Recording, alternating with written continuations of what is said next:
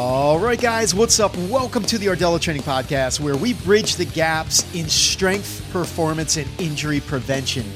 This is Scott Ardella, your host, and welcome to episode number 215 this week. Now, last week we discussed human anatomy with Dr. Kathy Dooley, and this week you're going to hear from Phil Sabatini, who is a national uh, Olympic weightlifter and coach. He's doing some great things, and you're going to get great perspective as an athlete and a coach in this week's session. You'll hear about his approach and journey with Olympic weightlifting. As a matter of fact, you'll hear about the biggest benefit of weightlifting, and it's not what you think. You'll hear, is it ever too old to be a weightlifter? And you'll get specific programming approaches and training ideas and so much more. Guys, this session is loaded with great content and perspective from Phil. This was a really uh, great chat that I had with him a couple of weeks ago, and it's loaded with great insights. So uh, check this one out, and I know that you'll get uh, great value out of the session, and I'm excited to have Phil join the show this week. Now, before we get started, I wanted to remind you about uh, some of the educational resources that I talked about in last week's show. Specifically, the anatomy training that we talked about, that is available at OTP Books. And it's just a great uh, website with many educational resources for coaches, trainers, and serious fitness enthusiasts. And the resources are things that are available from many of today's top coaches. So make sure to check that out. You can go to the link that I set up, which is rdellatraining.com forward slash learn.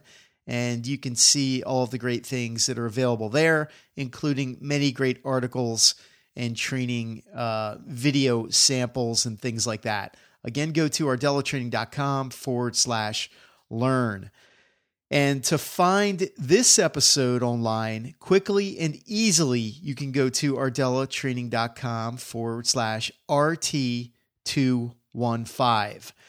So we're going to get right into the interview this week. I'm not going to belabor this any more than needs to be. And we're going to get right into the great content and the great interview session this week with Phil Sabatini. Uh, so let's do that, guys. Listen all the way through. Listen for all of the great pearls of information that Phil shares with us this week. And I will come back at the end and pull things together before closing the show out for episode 215. So enjoy the session, guys, and I'll talk to you at the end. Phil Sabatini is a head coach of the Barbell Syndicate and fresh off the USA Weightlifting Nationals, where he took second place in the 94 kilo weight class. I'm really excited to have Phil Sabatini join the show this week. Phil, thank you for being here. I thank you for having me. My pleasure. I think we're going to have a great discussion. And uh, let's just start right off the bat. When did you start weightlifting and how did you get involved in the sport? I started weightlifting in uh, competitively in 2006, 2007. Uh, I played college baseball on a scholarship at Ohio University, so I had some uh, background in in terms of training. But uh, we did some power cleans and we did some back squats, and that was about it. Uh, I decided uh, in my undergrad that I wanted to be a strength and conditioning coach. So um, I went back to st- school and did my master's at Ohio U. And um, we had a strength coach there that was, his name was Joe Fondale. He was a competitive weightlifter. Uh, and as I was uh, learning how to teach the techniques and learning the nuances of strength and conditioning, um, he thought that I could be a pretty good weightlifter. So he he got me started, and I learned how to snatch. I learned how to clean and jerk, and and um, it sort of took off from there. He convinced me to do my first meet in January of 07, I believe. Uh, I qualified for the American Open, my first meet, and that was the rest is history. So, let me ask you: when you started lifting, so you talked about doing power cleans. Uh, it's where most people start when they're learning mm-hmm. Olympic weightlifting. Did you feel like you were natural at weightlifting, or has it been like this massive transformational journey for you? Uh, I do think it was a natural thing. And the reason why I say that is because when I first started out, my power clean was well above my front squat. So I was really oh, powerful. You know, I had yeah. some good athletic, just genetic makeup that, you know, could lend itself to be a good weightlifter. Uh, and that was one of the biggest challenges that I had was just gaining strength because I was really powerful. I was a baseball player. Uh, and I didn't have a lot of just reserve strength in there. So um, took a while for me to uh, catch up to my power, you know, through my strength. So, right. Um, but yeah, I felt like it was uh, it was going to be a good sport for me. How much has your body changed uh, through the years with weightlifting? And I guess what I'm asking is like hypertrophy, for example. Mm-hmm.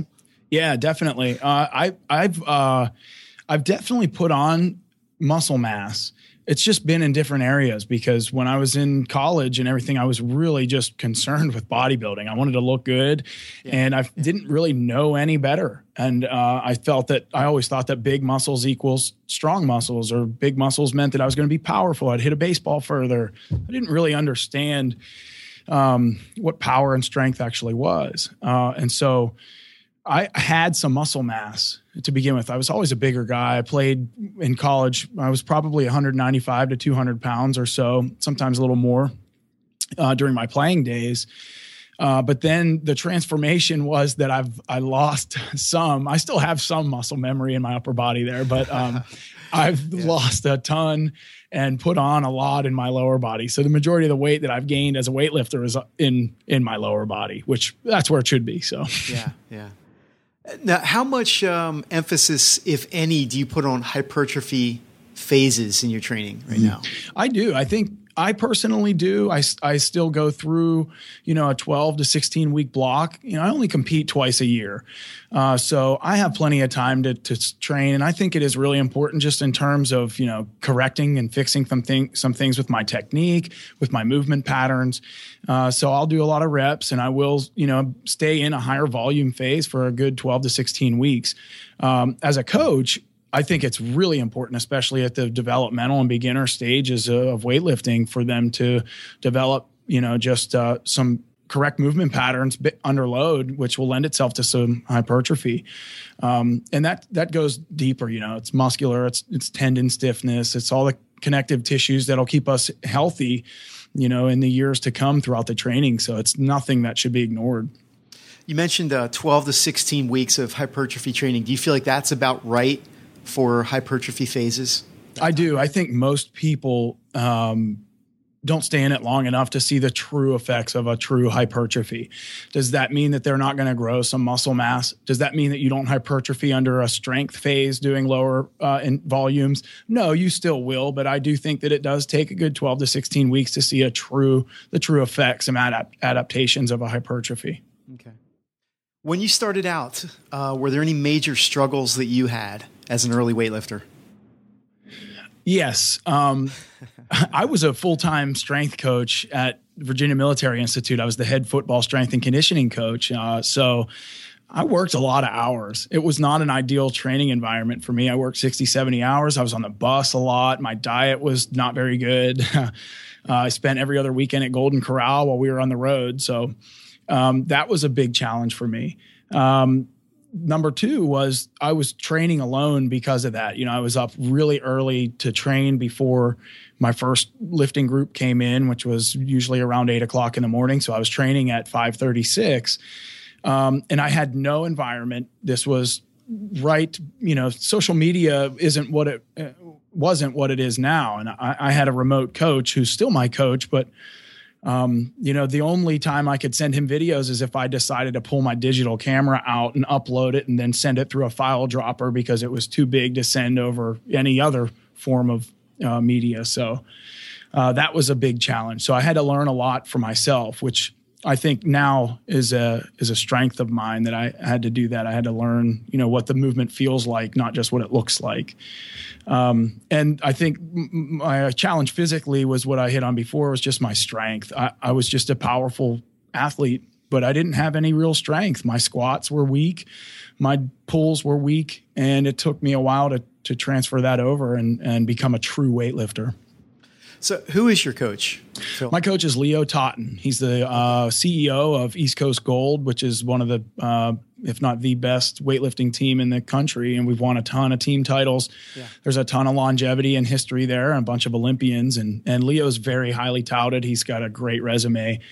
I was really lucky and fortunate to get uh, connected with him, my first coach lifted under him, so it, I was just kind of grandfathered in there. I, Yeah. I didn't seek him out, or he didn't seek me out. It was just uh, that's how it worked, and it just turned out that I turned out to be a pretty good weightlifter. I remember after the American Open, he's like. He told Joe Fondale, who- got me started in it, he said, "I hope you don't mind, but I'm going to take him over." Really? So, Oh, yeah. So, what did you learn from Leo early on? I mean, obviously, Leo's a you know hugely established uh, weightlifting coach. What did you learn from Leo early on, and what do you continue to learn from him to this day? I think the biggest thing is uh, just the investment. Like it's it's not just about weightlifting with him, and that's the same approach that I like to take with my team as a coach too. You know, we we work really hard. He has really high expectations of his lifters, but it's not just weightlifting. It's that he expects that everybody handles themselves with class. Uh, and everybody makes mature decisions based around the team, based around his name, based around our name as athletes. Uh, and he, he's really put together a, a really high class program, and I think that is something to be said for itself. Let me ask you about technique, and uh, this is going through my mind as you were talking here. Uh, how much emphasis do you still spend, I guess, working on your technique? Are you at a point now where your technique is is good enough, or is it still something that you're continuing to refine? I don't think there's ever a point in time where weightlifters ever stop worrying about their technique, and if they do, then I think they're missing out on a lot of things. Uh, they're it's always changing with every, every gain in strength and every little bit of fatigue that you have.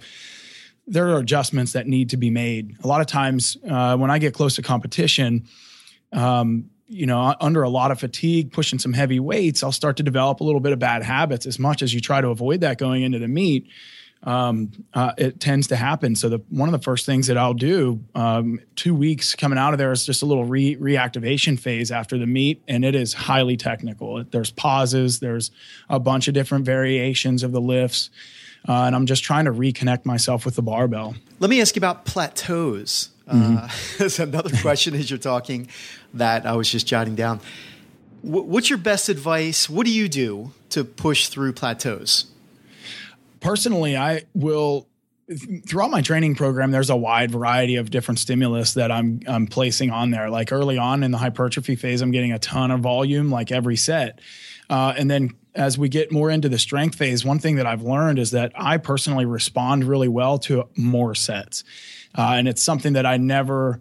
I guess I didn't really consider myself an elite level athlete. You know, when you read the texts and when you see what other um, countries or other elite coaches and athletes are doing, um, you know, like the reps per set are, are pretty limited. Yeah. And, you know, you may do four sets of two, and that's thought to be enough to build strength. Now, I've learned over the past few years that I guess I am sort of elite in, in that I've been training for 10 to 12 years now. And, um, I've really improved my strength over the past two years, and I've been doing you know upwards of eight to ten, sometimes twelve sets uh, at a pretty intense uh, load, and that's really been a difference maker for me.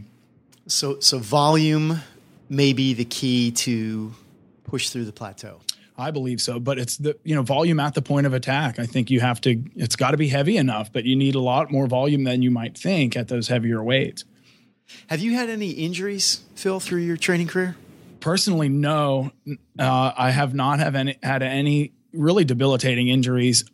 You know, I get banged up every once in a while. Um, when I was a strength coach, I, it happened even more so than it is now, despite being a little bit older now. But just riding the bus and everything, I'd always have some SI issues and things like that, and piriformis syndrome and whatever, just from sitting on the bus too much. But uh, recently, I've been good, uh, and I also have to credit. You know, we have a team physical therapist that works for us uh, um, at Direct Performance in Virginia Beach, and he is he's phenomenal, Jake McCrowell.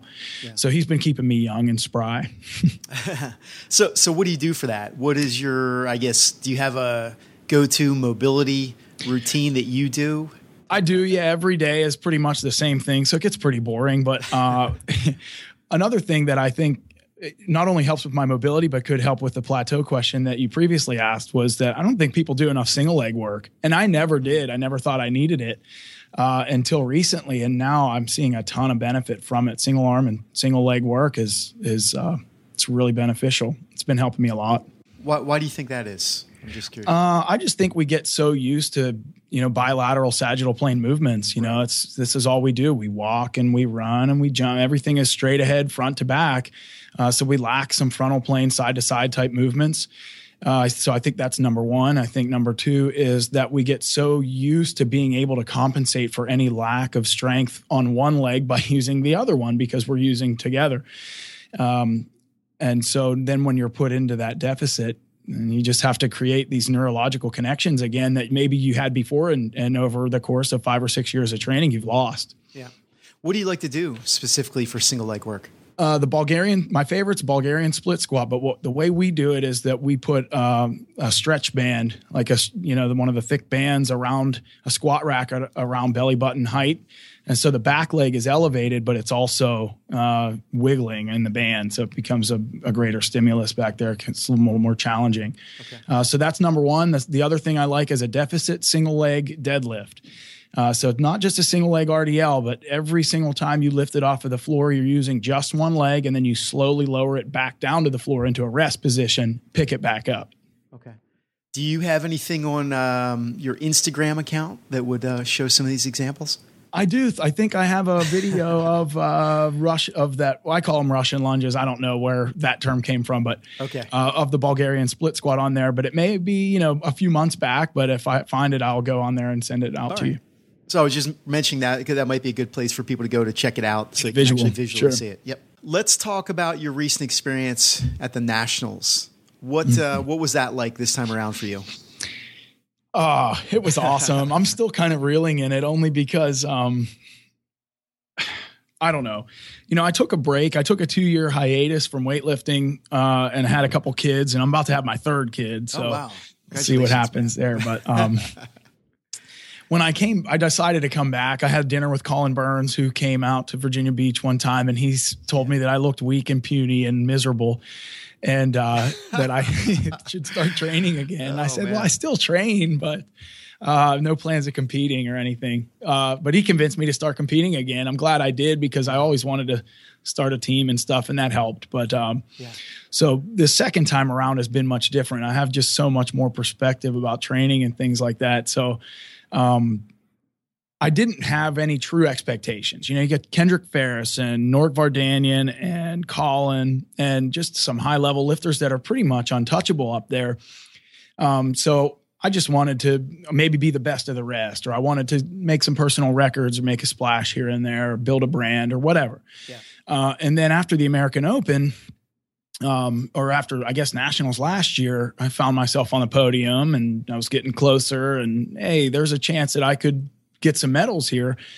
Uh, and so after the American Open, I had a really good performance there, um, and I automatically just started to put even more pressure on myself, just like I did the first time around. So I was a li- I had a little more anxiety and a little more pressure than I usually I'm used to going into this nationals. But I had a great performance and I felt great, and we got to the meet on time, and um, it was I was relieved and excited all at the same time. You know. So. Yeah. Yeah. So it was uh, you were happy with the outcome. Basically. Absolutely. Yeah. yeah. And I I hate to I hate to uh, get a higher placing or win or do whatever based on other people's misfortunes, you know. And there's, you know, Nathan Damron's a young lifter who consistently out totals everybody else right below Colin.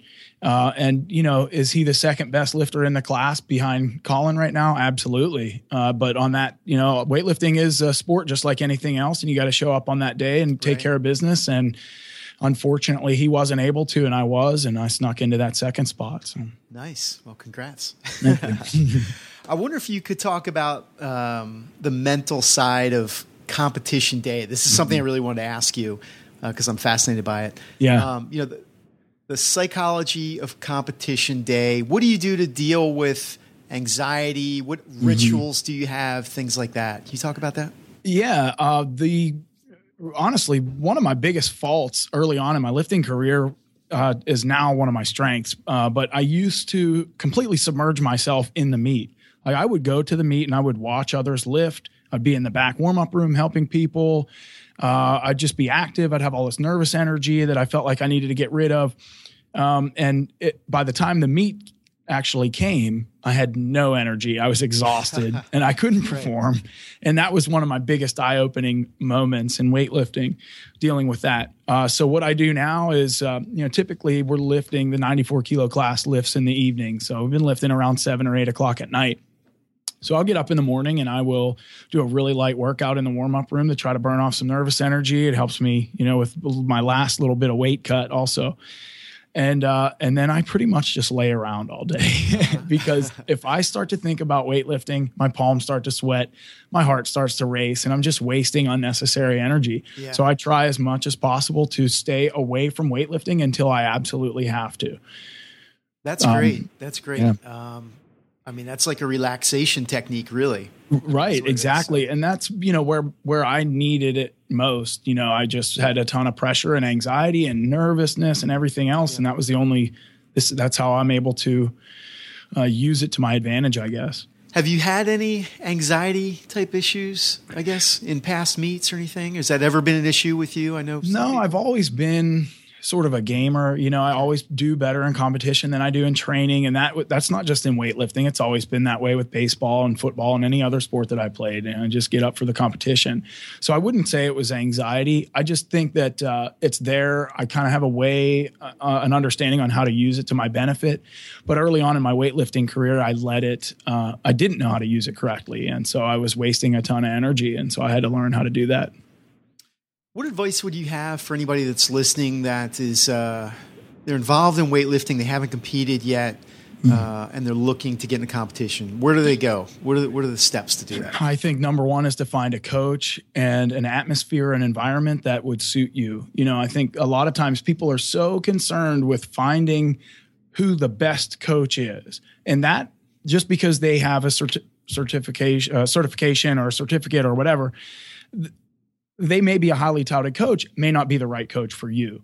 And I think that's a hard uh, thing for people to truly understand. It would, you know, when you, I want to be the best, so I should go to the best coach on paper to do that for me. And uh, that's not always the case. So I think you do need to shop around. I think you need to find a coach that uh, you feel can invest in you and you can invest in that coach and put your trust into them. And then also, are they at a gym that provides the environment that is uh, that's good for you? And uh, you know they're hard to find sometimes. So. Yeah. yeah. What are your thoughts on the uh, the online coaching opportunities in today's world? I think it's great, uh, only for just growth of the sport and everything. I think it's awesome that we are able to do that.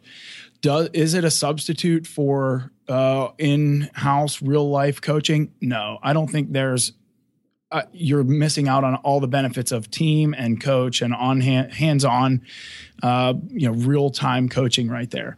If you train in a garage, you have a work schedule that doesn't allow for it, and you absolutely cannot get to a gym and get into that environment, is it better than just training by yourself? Absolutely. Uh, and so I think there's a ton of benefit to it. Um, but if you have an opportunity to go to a gym with a real coach, you should do it. Yeah, nothing really replaces in live, uh, in person live training. So right, yeah. CrossFit, mm-hmm. good for the sport. Great for the sport. Okay, what's the absolutely? Down, what's the downside? Uh, I is, think is uh, personally, the downside uh, for me is just um, I think there's a lot of differences in uh, how the lifts are taught, technique wise, and things like that. My biggest challenges are uh, number one, when I deal with an athlete that comes from CrossFit, number one, it's the technique. Uh, so we do some things to change that, and and just getting the athlete to buy into that because they've been doing something you know it's incorrectly for years, and they don't like. That's a tough pill to swallow sometimes. Yeah. The other thing is the workload.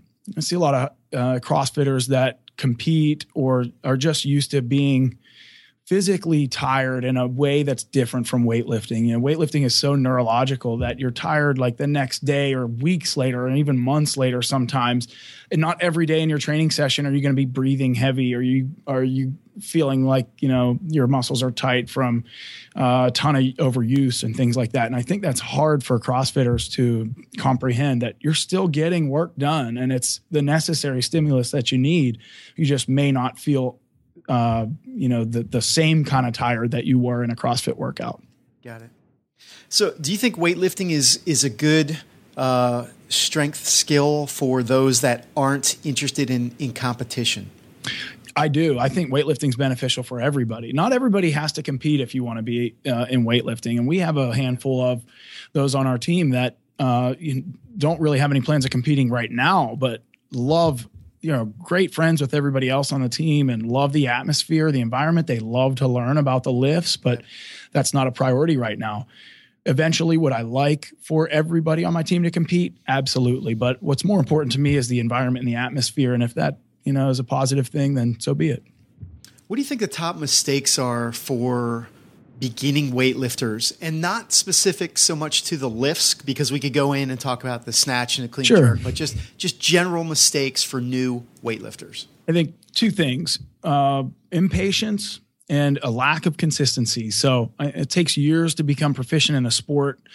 Uh, regardless of any whatever the training program or the coach's philosophy is or whatever uh, I think you know people will abandon their training programs their de- and their early developmental stages in lieu of something that they see on social media. You know, why is this person who's the best lifter in the country doing this, and I'm not? You don't have me doing any of these things. So I think there's uh, some mistrust and there's some impatience there on that side. I also uh, during different phases of training, you're going to be tired, you know, and I think that's a hard thing for people to truly wrap their brain around when they first start. Uh, you're just doing a lot of new techniques that are hard on the nervous system. You're doing some heavier movements that make you fatigued.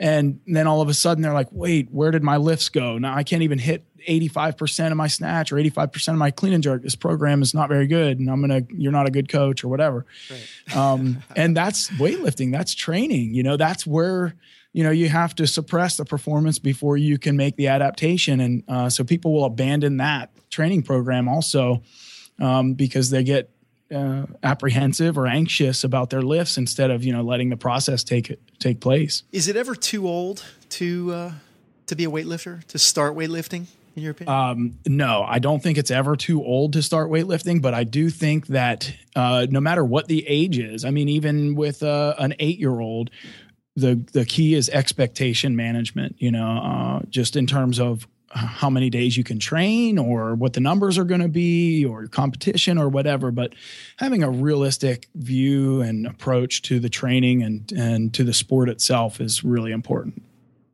I love that expectation management. Mm-hmm. awesome. That's what it's all about for everybody. That's still, you know, something that I fight with a lot of times too, um, and that's what perspective can do for you. So, for most people, what are the biggest benefits for Olympic weightlifting? What what comes to mind as I ask you that question?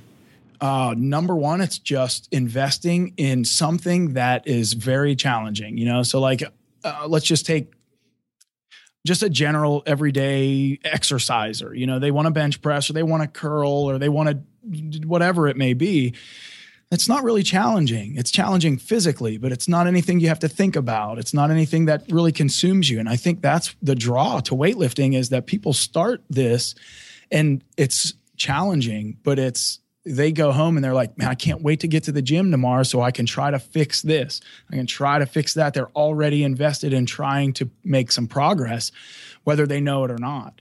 And uh, I think that is number one. I think that it's a sport that requires, uh, you know, a lot of thought and a lot of patience, a lot of like, you know, just personal life virtues that, um, you know, other programs don't. So, yeah, that's a great answer. And I, I really am in full agreement with that mm-hmm. Because it's something that, I mean, I think it's like the pinnacle of strength skills.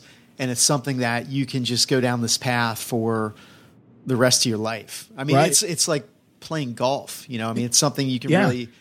Actually, when I when I talked to Joe Shamanic about this, uh, that was an analogy that um, mm. he and I talked about. You know, weightlifting mm-hmm. is like golf. I think right. he said and it's just you, you can keep refining it and going down that path the rest of your life. You really For, can. forever. It's funny like that the way you you just said that um, one of the lifters on my team is uh, in his late 40s and has uh, i want to say he's been lifting for about five years now but he is completely invested into the sport to the point that it consumes him and he loves it. And he's lifted at masters nationals and stuff but he always talks about this spiral And so once you start to learn something, it just takes you deeper, deeper into that spiral. And then when you learn something really deep in that spiral, then it changes everything outside of the center. So then you have to start the whole process over again. And that is, it's so true. You know, it's just never ending. right, right. Which is awesome. Right. I love it. So, what's your response to this statement? Weightlifting is too complicated and I'm afraid of getting hurt. what comes to mind? I think that is expectation management. So my response is nobody said that you had to be an Olympian. Nobody said that you had to be an Olympian on the first day if that was your goal. There are progressions that coaches have in place that professionals use to develop you step by step. Uh, so, number one, you need to put your trust in a coach uh, who will invest in you. Bring a friend into the gym and have a good time with it and learn while you're there. Yeah, so progressions and proper coaching is really the key mm, there. Absolutely. I know you talked about this already, but let's talk more about uh, your programming from a big picture standpoint. So you talked about how you use hypertrophy in mm-hmm. your training phases. What type of uh, programming approach? I mean, is there a style or? I would call it sub maximal. I guess you know it's not Bulgarian. It's not. I, I don't know. I guess sub maximal. Yeah. But what I like to say is that we're we're interested in the athlete first and the weightlifter second. And when I was a strength coach, that's how I that's that was my philosophy also. I'm interested in training the athlete first, the football player second. We're going to work on things that uh, will automatically uh, progress you as a weightlifter and it may not be a strict weightlifting movement, you know, like we talked about with the single leg and the single arm stuff, you know. Um, but you know, I do base uh, I do base my programs under you know basics under load. You know, I um, if you can't do the movement correctly at eighty percent, then why would it all of a sudden become correct at ninety percent or anything greater than that?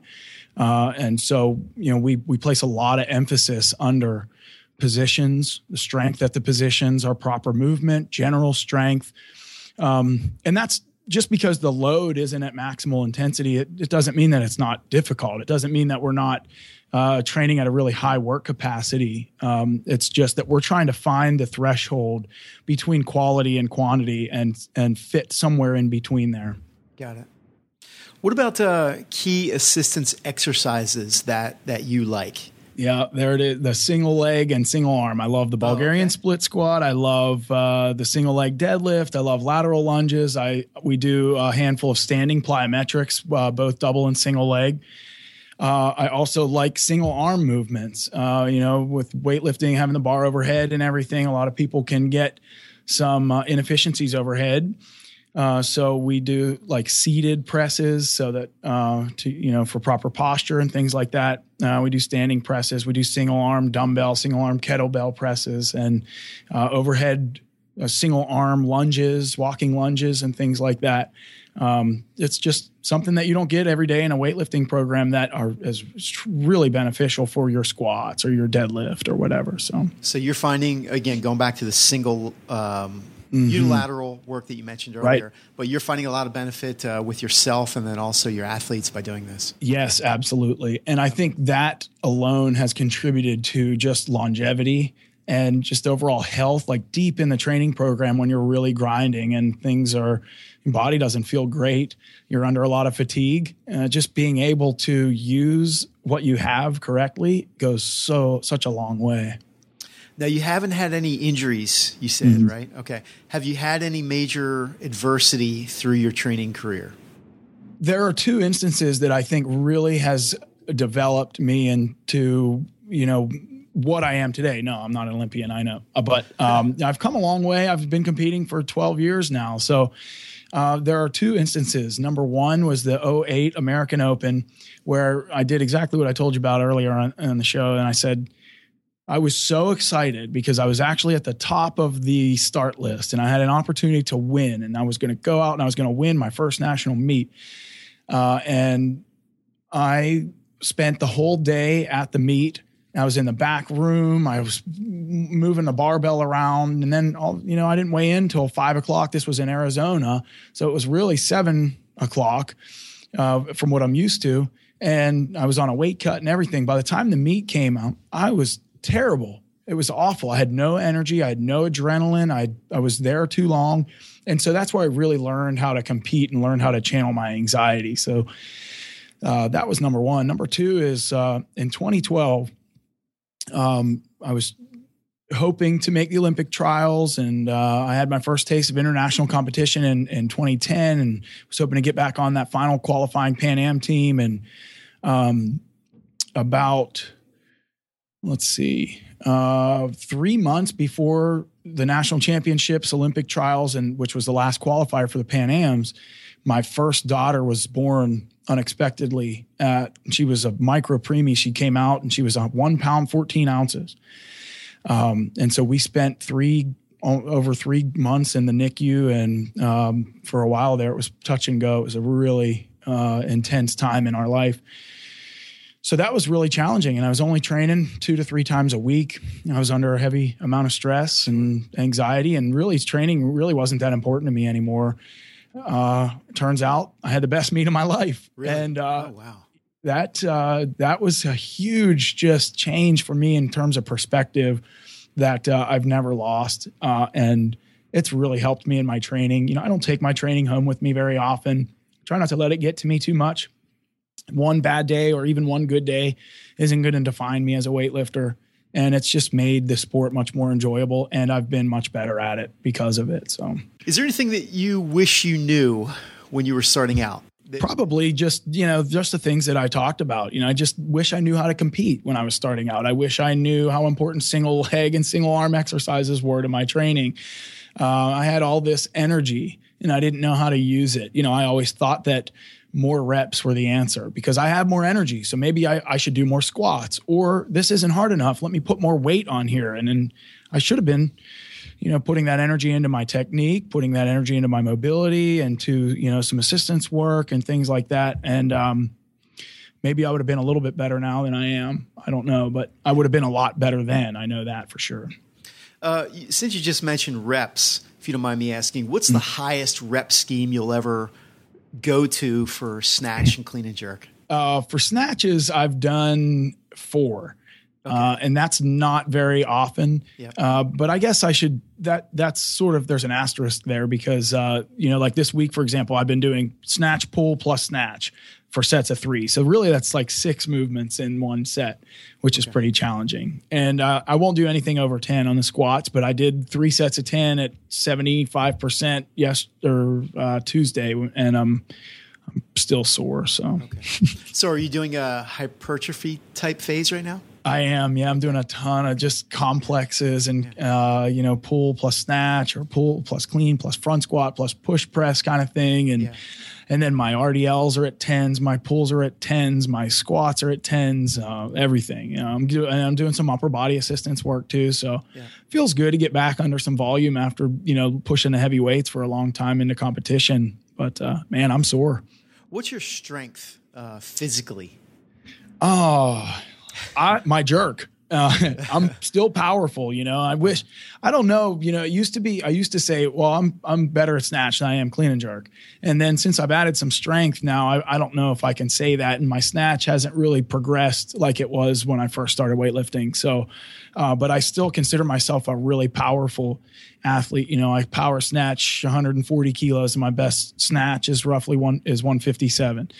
Uh, my best power clean is 175, and my best clean is 195. So they're they're, they're pretty close. You know, I can uh, I can still move some weight with some speed. I rarely miss a jerk, which is I think that you know one of the most powerful movements that we can do. So I would say that that is my my greatest strength is is being a, a fast and powerful athlete. I know this is a tough question to answer, but for someone, for an athlete trying to improve their snatch strength specifically, uh, what would be something that you think could help them? Uh, maybe an assistance exercise. And again, it's obviously very individualized, vast, but right? Yeah, the variables are so Right. vast. Uh, but one thing that's really surprisingly enough, just lately, really um, has made a lot of sense to me is the no foot variation of the snatch, and because we pay so much attention to the pull, and you know, finishing the extension, and then what, and ev- you know. Uh, so learning how to actively pull under the bar is something that I think is lost in the teaching progression. So we've been doing a ton of that, and I've seen a ton of benefit in my lifters. And personally, I feel better about how I'm moving the barbell just because of that. Okay. Are you? Is this off of blocks or? It could be. It It could, could be. be. from all different positions. You know, Okay. we do them from the floor, we do them from hang, we do them from blocks. But you know, we we you know how I coach it is we start in our squat stance, and we finish as hard as we can, and we pull as hard as we can with the hands to to snap our body down into the bottom position without our feet actively coming off of the ground, which you know is useful for a number of different reasons. Number one.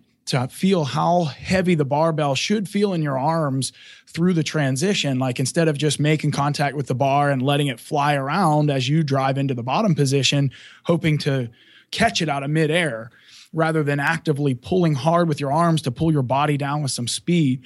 The other thing is, I think some people, um, will teach to actively jump really high. You know, I think jump is a good cue to use for someone just learning how to weightlift. But when you say jump, people think about jumping to try to dunk a basketball or something. So they're jumping all the way, you know, like a foot or so into the air. And at that time, they need to be going under the barbell. So, you know, there's an extreme disconnect between the floor and the lifter if they're doing that. And I think the no feet drills really help that. Excellent.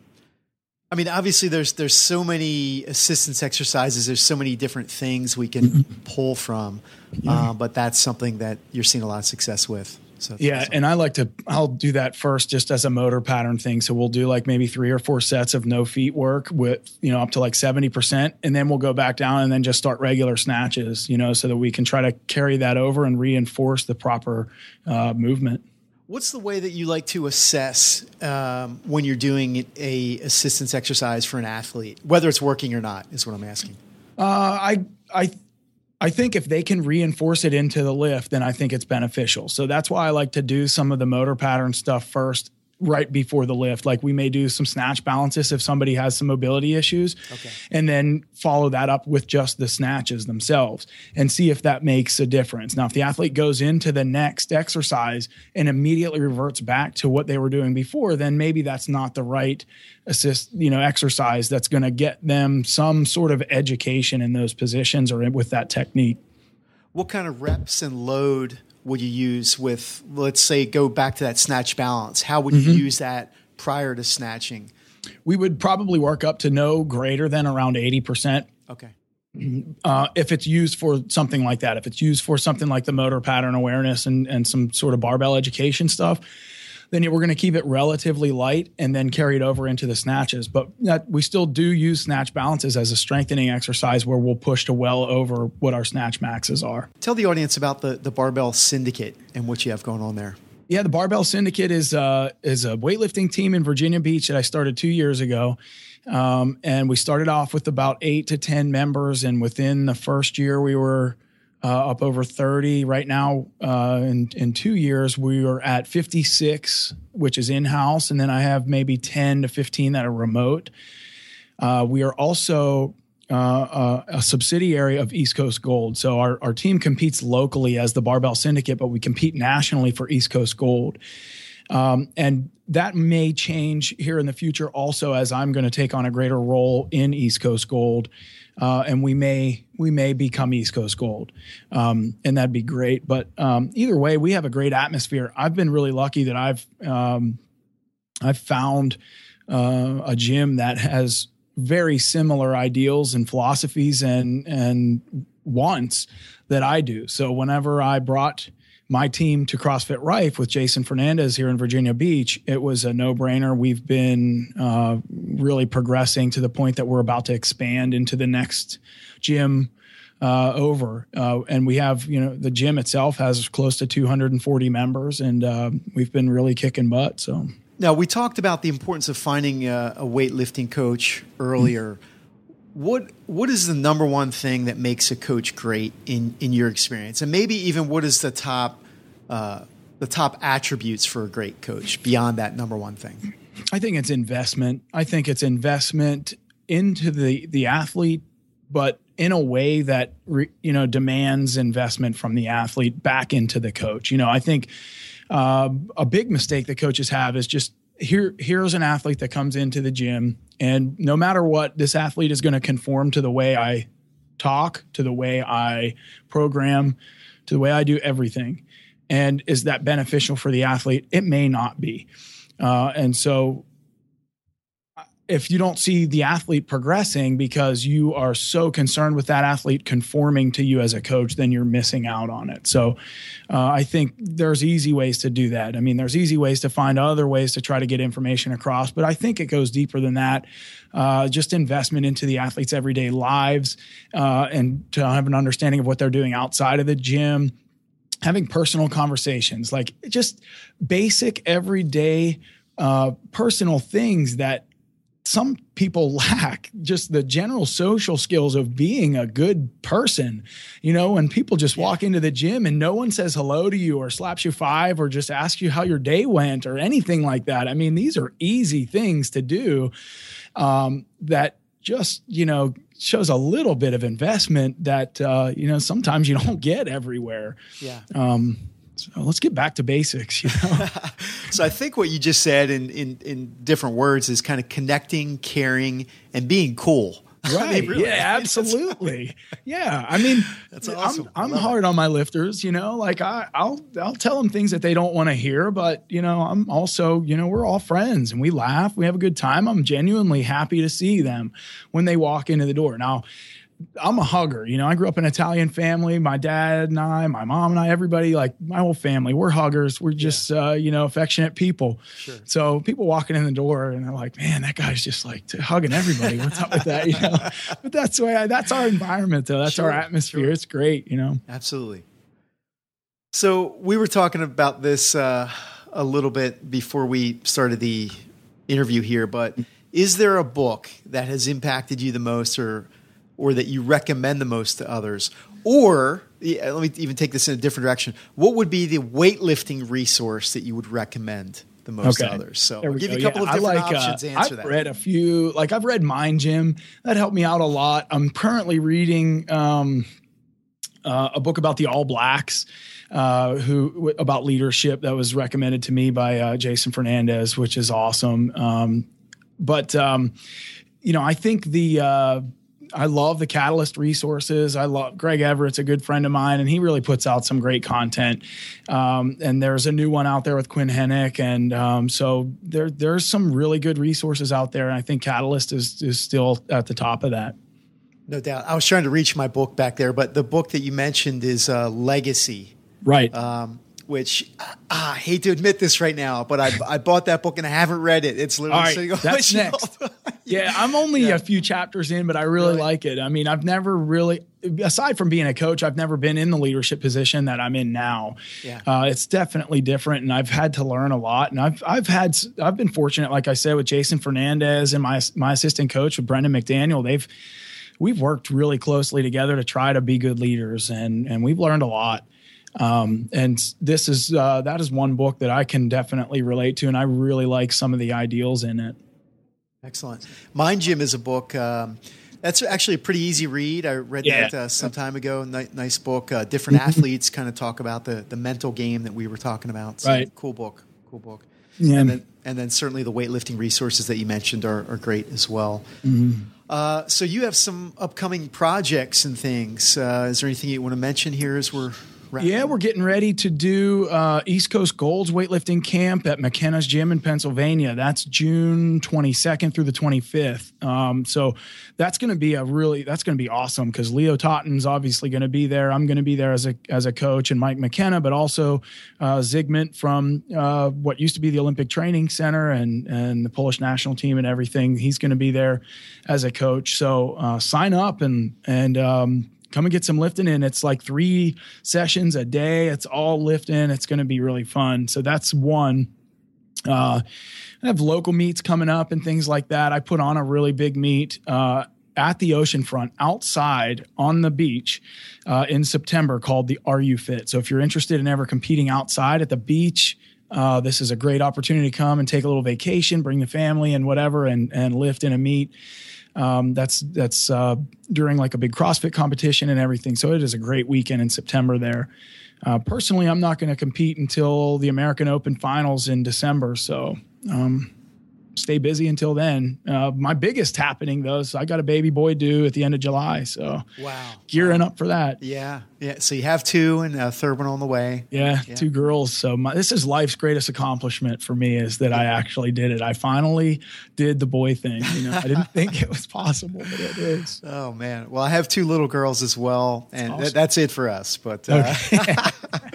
but I went through great. that though. Is it the risk of having a third girl is somehow outweighing the reward of having that boy? You know? yeah. Oh man. Well, having girls is great though, right? Absolutely. I mean, it's just uh, yeah, it's special, it. man. I that there's no doubt about that. I, I I am really tight with my girls, and we have a really special relationship. No doubt.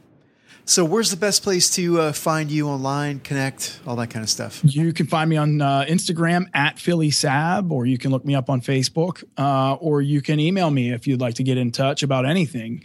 Uh, and you can email me at phillysab15 at gmail.com. And you also have a podcast coming up. I want to make sure that we we touched on that. Yes, talk a little bit uh, about that. This is uh, the Everyday Weightlifter with Joe Shamanik, and we we are um, right now building content. It hasn't been released yet, but uh, we um, we do a bunch of different things. We had Colin Burns on actually last night for uh, an hour and a half, and we had some great conversation with him. We did a Q and A where we um, asked social media for questions, and we got a ton. So we barely even scratched the surface on that. Uh, so every week we're doing a little bit of everything: some Q and A, we're doing some interviews, we're doing some content about technique or programming and things like that. So uh, it's just um, what I like about this is it's not just all weightlifting and and uh, talking about you know the best weightlifting and all this. It's about what a large majority of us are all going through. We all have lives. We all have jobs. We all have all you know everything outside of weightlifting we just love the sport yeah. and so what are the best ways to get around that and to include that into your life and that's that's what this podcast is all about excellent well, it sounds great. Look forward to it and uh, wish you the best with that, man. Thank you. Thank you for having me on. I appreciate it. Sure. Final question What's a takeaway action for the audience after hearing our session today? Uh, the takeaway action is perspective. Perspective in life and perspective in your training and competitions is going to go further than the training itself. You know, you should not be defined by your bad days. You should not allow yourself to be defined by your good days, as hard as it is, uh, and find ways to enjoy training and enjoy your life. How uh, how do you recommend getting perspective? Oh, don't be afraid of failure. Honestly, uh, you know some some of the time, don't dismiss some of the hardest uh, times of your life as just hard times. You know, have takeaways from that, learn some things about yourself and learn some things about life in general during all of those times, during your good times and your bad times, and use that to, you know, to build yourself a better you, you know, in the future. Excellent. Phyllis. this has been great, man. We covered a lot, a lot of great content. Uh, it's been a pleasure having you on. Thank you. It's been a pleasure being on. Thank you. Well, that does it for this week's session, guys. Thank you so much for joining me this week. One of the great things I love about this show is getting connected with all the great coaches and athletes that come on to share the things that they are most passionate about and to share their perspective and insights. So I hope that you get great value out of it as I do. And I love the variety of topics and guests that we have on the show. So, with that, guys, I'm going to sign off. Make sure to go to rdellatraining.com forward slash join and become part of the Rdella Training community. And you'll also find some great free training resources available to you there as well. Also, connect with me on Instagram. That would be at Rdella Training. And I've been posting some uh, training videos and lots of great insights and things like that. I try to always share value with each and every post. So you can find me again at Rdella Training on Instagram. So with that, guys, that's a wrap. I'm signing off. Have a great week. Train strong, train safe, and we'll see you again soon. Take care.